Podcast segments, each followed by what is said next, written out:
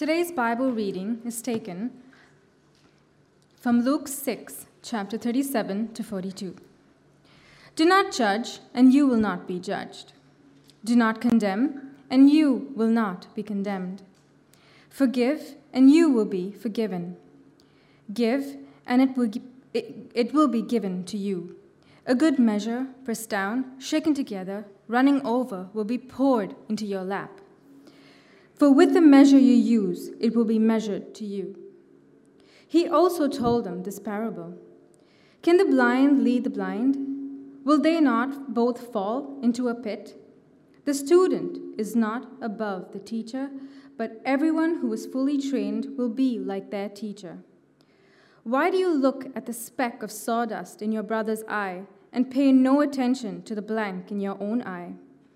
How can you say to your brother, Brother, let me take the speck out of your eye, when you yourself fail to see the plank in your own eye. You hypocrite! First, take the plank out of your own eye, and then you will see clearly to remove the speck from your brother's eye. This is the word of the Lord. Thanks be to God.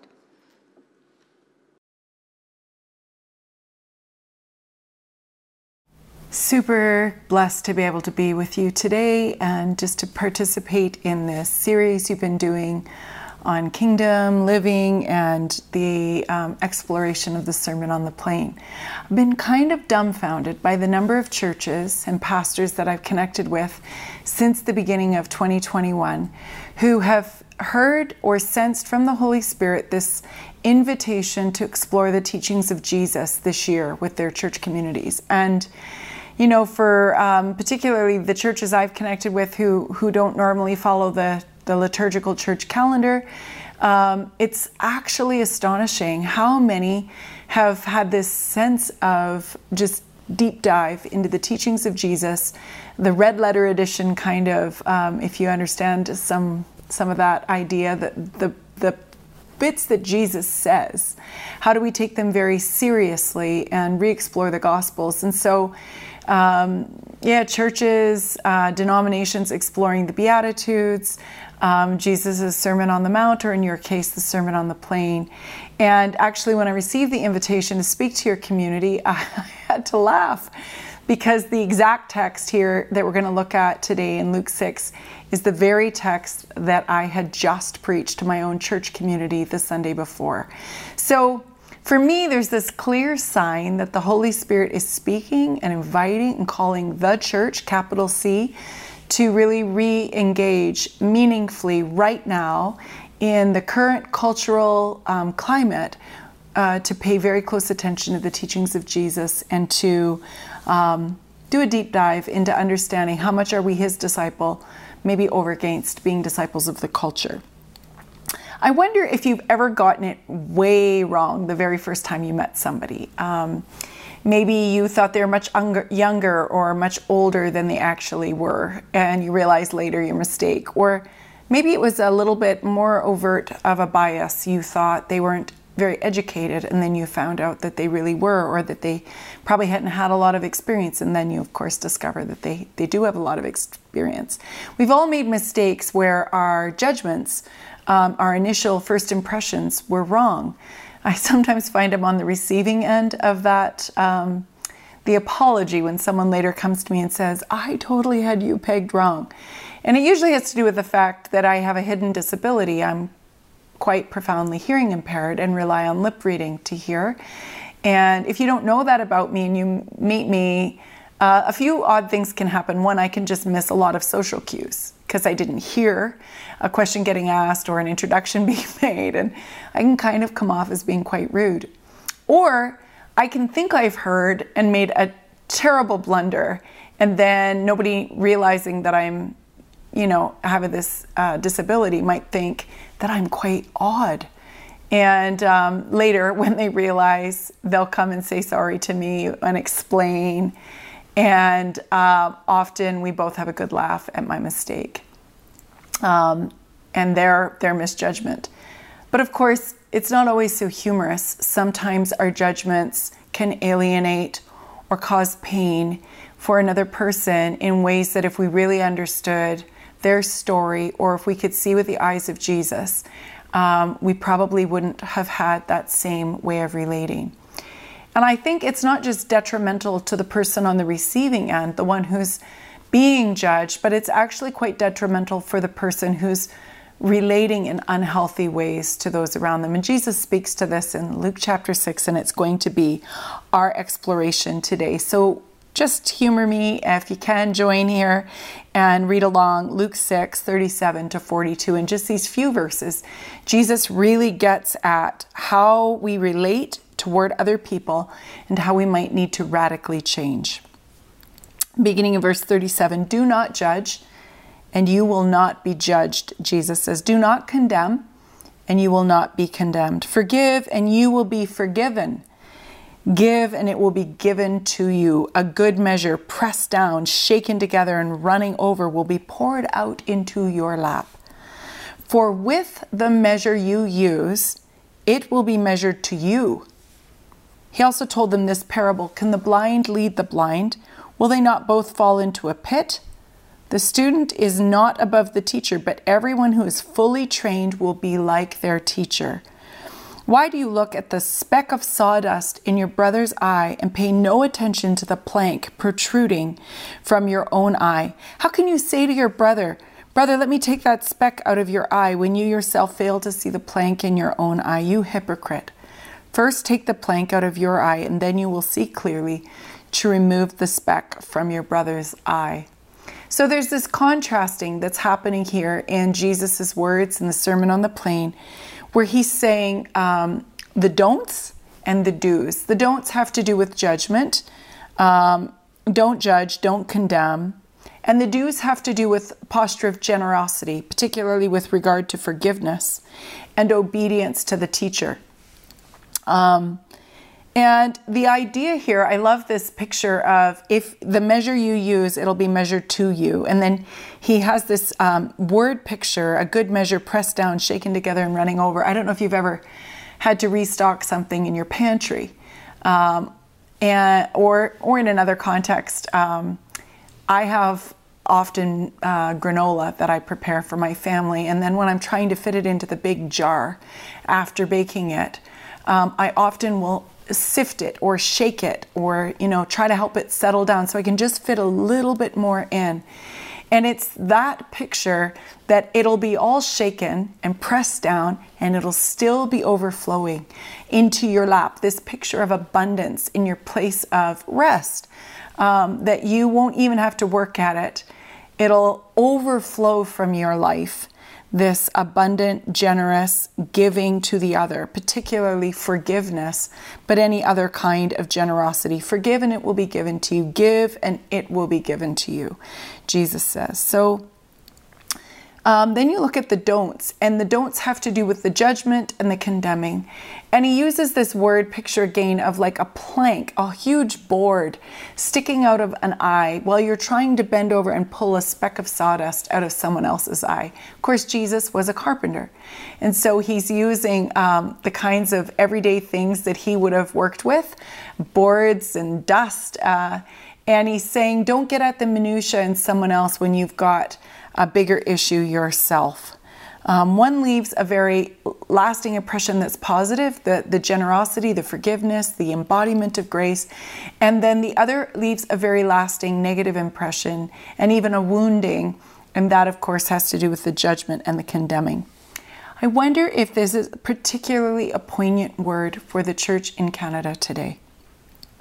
Doesn't matter uh, you're in a different church community than me. We're different parts of the church, um, different contexts across the country. But right now, judgment seems to have an awful lot to do with how we relate in the Canadian society and um, particularly even in the church. I, I know that many people have been dumbfounded by sort of the vitriol that bubbled up and spewed between people, even people who claim to follow Christ, um, maybe on social media during the pandemic um, our positions and our perspectives on politics and vaccinations and um, restrictions, you name it. All of a sudden, we we started to see uh, a lot of judgment going on between parts of the body of Christ and toward the wider society. More recently, with the discovery of children in unmarked graves in various um, former residential school sites across the country.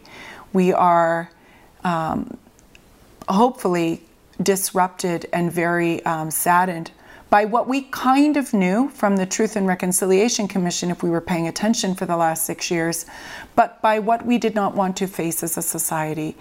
And now, in view of things that have begun to emerge, um, there's judgment, there's uh, uh, a wanting to minimize the, the heart cry, the lament, the anger um, of our Indigenous people. There's um, a lot of politicizing in the responses, and again, much judgment. Recently, we've been talking in my own church community about what it means to be good news people and how to embody the teachings of Jesus in the culture, in the world around us. What does it mean that we are given the ministry of reconciliation, the New Testament talks about?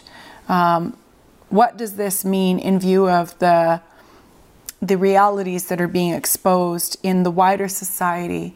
And rather than getting down into the nitty gritty of this or that, sawdust, if you will, um, we've got to first address if there's planks sticking out of our own eye as we try to be present and relate to people um, in our everyday existence. So we need to hear these words from Jesus in Luke 6 in the context of our real life, our everyday existence as people who are called to embody the way of Jesus, being trained by our teacher.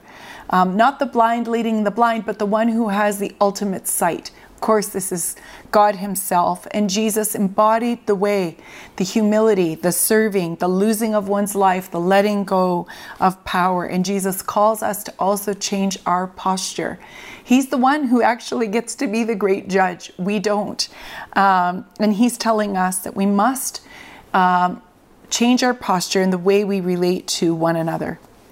Recently, when I was speaking to my own church community, I had a panel of people who talked about times they'd gotten it horribly wrong. And my friend Merlin shared a story that I wanted to share with you this morning that was so profound in how it impacted many of us. And because we get to um, communicate in the digital world these days, preaching, I thought, you know what, I'm going to invite Merlin to share in his own words. And so I'm going to let you hear what he has to say about a time that he got it way wrong and the Lord really got at the plank that was protruding from his own life in the way that he related to others. Have a listen.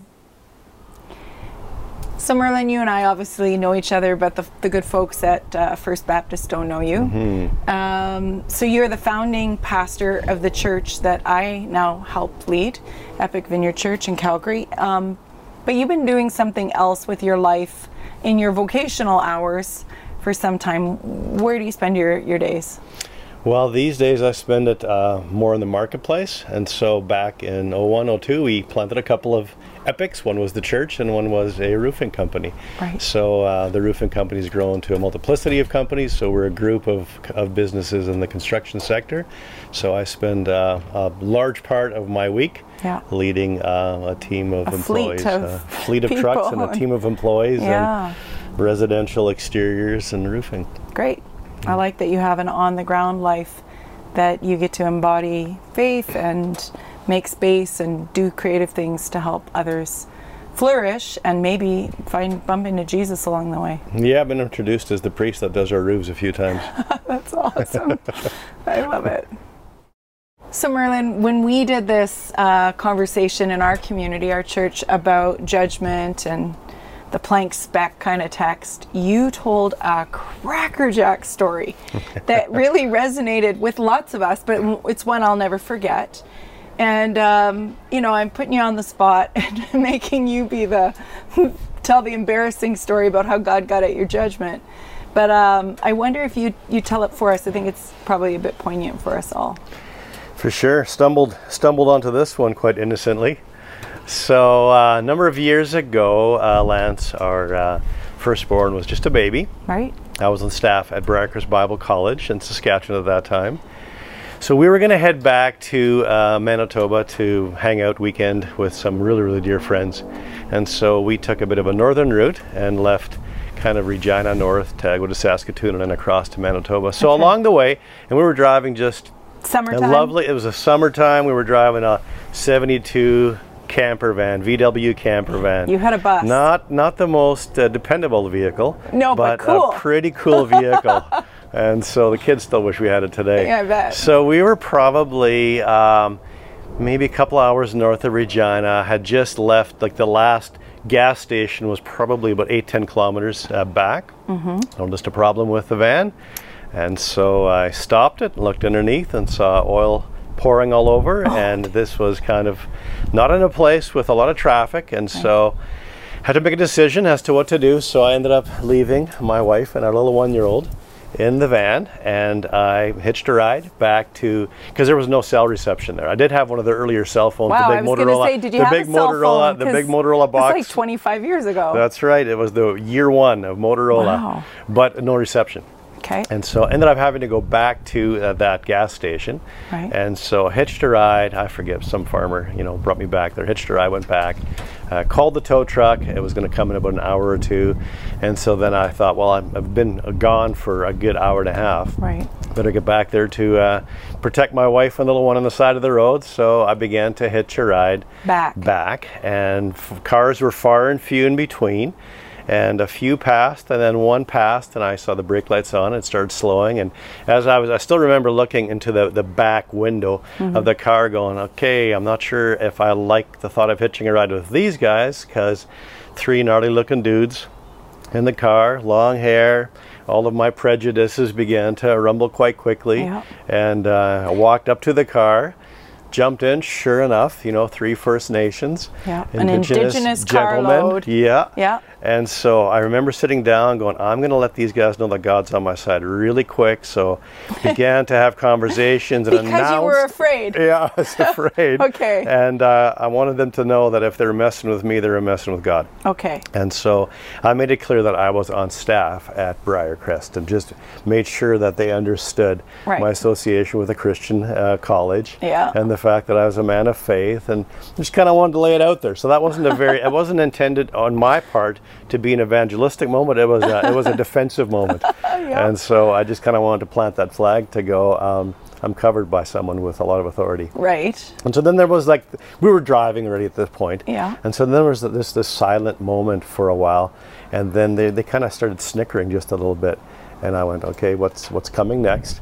And then one of them turned to me and said, "You're not going to believe this, but uh, the three of us just spent the weekend down in Regina at a conference that was teaching and encouraging us to." Um, Share Christ with whoever we came across, and we were challenged to pick up some hitchhikers on the way home. So lo and behold, that's what we were trying to do. We were trying to pick you up and, share Christ with lead you. you to Jesus. So we just had a great time Wow.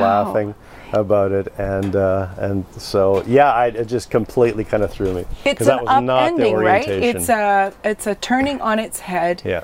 So then you see yourself clearly and you realize that your biases and your judgments were way wrong in terms of how you were approaching these strangers. Oh yeah, Yeah. like the assumptions were definitely in a specific camp, Right. and uh, the surprise was that I was diabolically uh, wrong.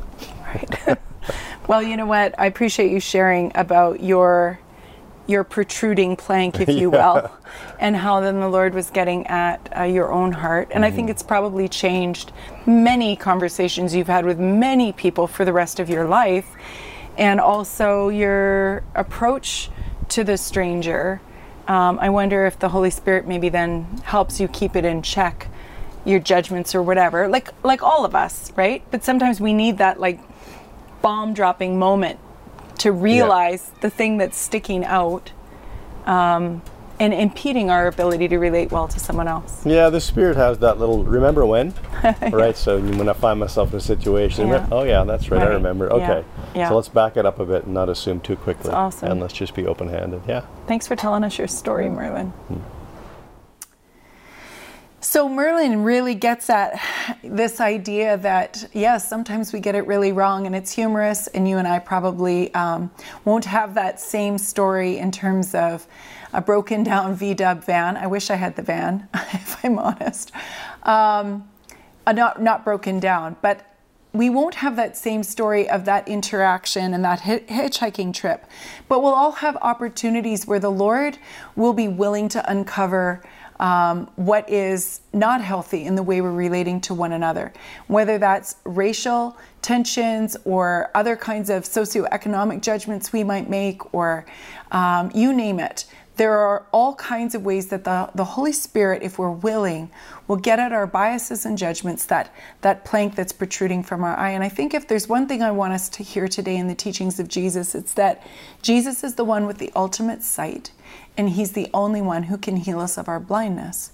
And so we must invite the Holy Spirit to help us to guide us as our teacher and to break in on us to heal our blindness, or in the way of Paul the Apostle that the scales would fall off our eyes, if you want to borrow another eye image.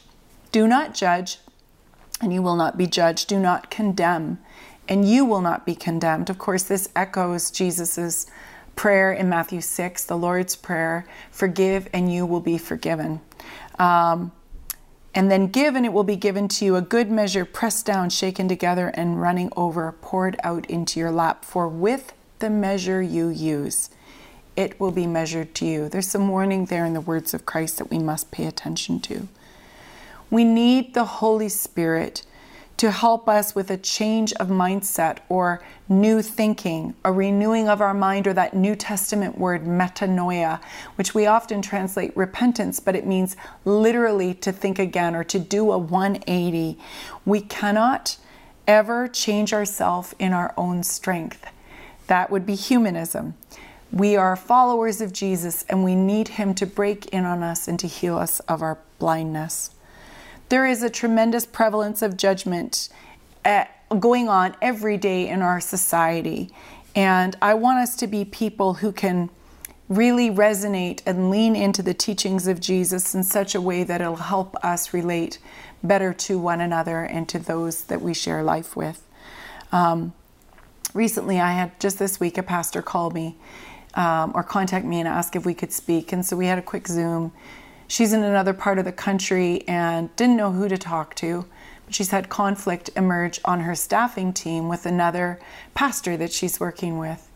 And this other pastor, in a staff meeting a couple of weeks ago, spoke some frustration about. Um, a statue of Sir John A. Macdonald being pulled down in Ontario, which is in another part um, from where they live, but sort of scorned it and said, This is so ridiculous what's happening.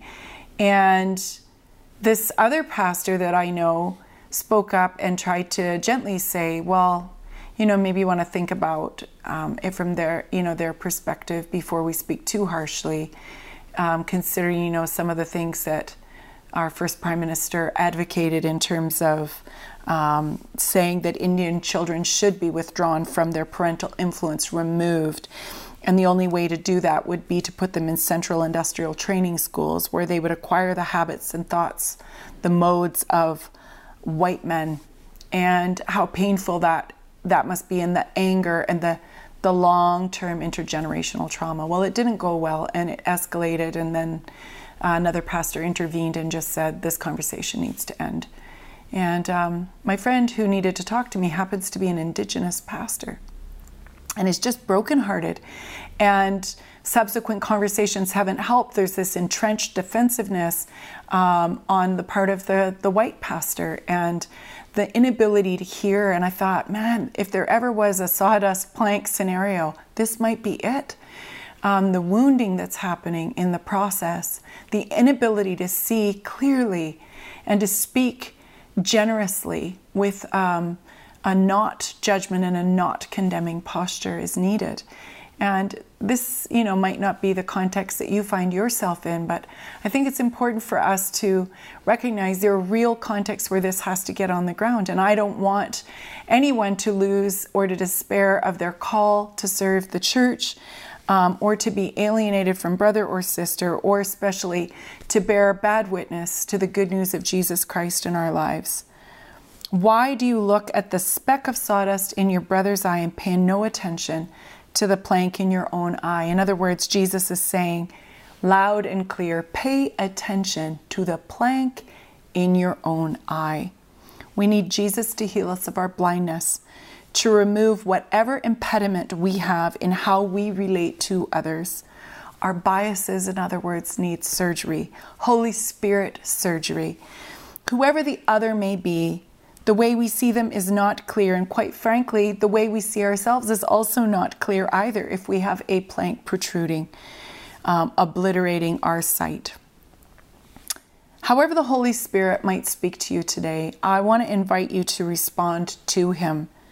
We must respond to the conviction of the Holy Spirit, or we remain blind. And this is the very thing Jesus warns us against. Our judgment is the measure that's going to be used against us. I, I, think we avoid words like that in the New Testament. We avoid them in the Lord's Prayer. Forgive us our trespasses, that we may be forgiven um, for any trespasses we've committed against you. Uh, that idea that over and over again in the Gospels, Jesus articulated, if you forgive, you will be forgiven. We like to think of it uh, more um, magnanimously, that Jesus will just forgive us and it doesn't matter how we treat others. And I think it's clear here that the measure we use is the measure that will be used against us. So, the, the conviction of the Holy Spirit is a tremendous gift because it can lead us to repentance. And that repentance can give us new sight, that new way of seeing and thinking, of relating, of being, um, new eyes to see, new ears to hear, and a new way of responding to others.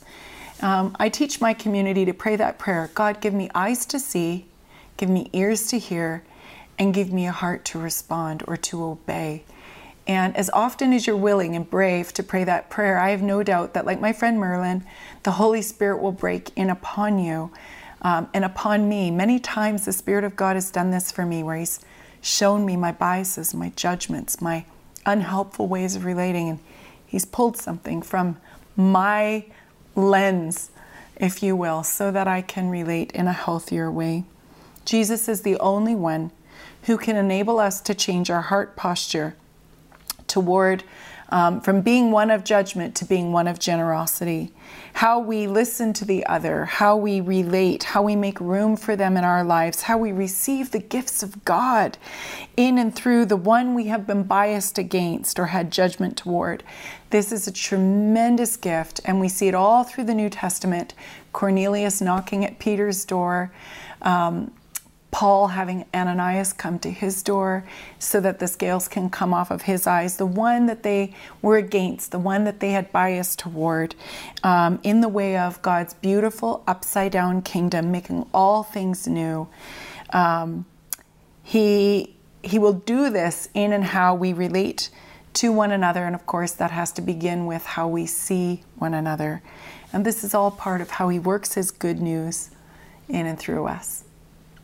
So I, I want to encourage you just to pray, ask the Spirit of God to help you have eyes to see, ears to hear, and a heart to respond. And I have no doubt He will continue the good work that He's been doing in us and um, throughout the church in Canada. The Lord be with you.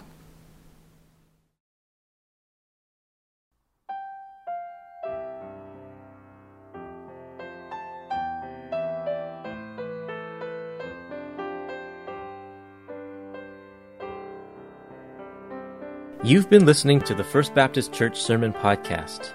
For more sermons and information about our church's services and programs, please visit firstbc.org.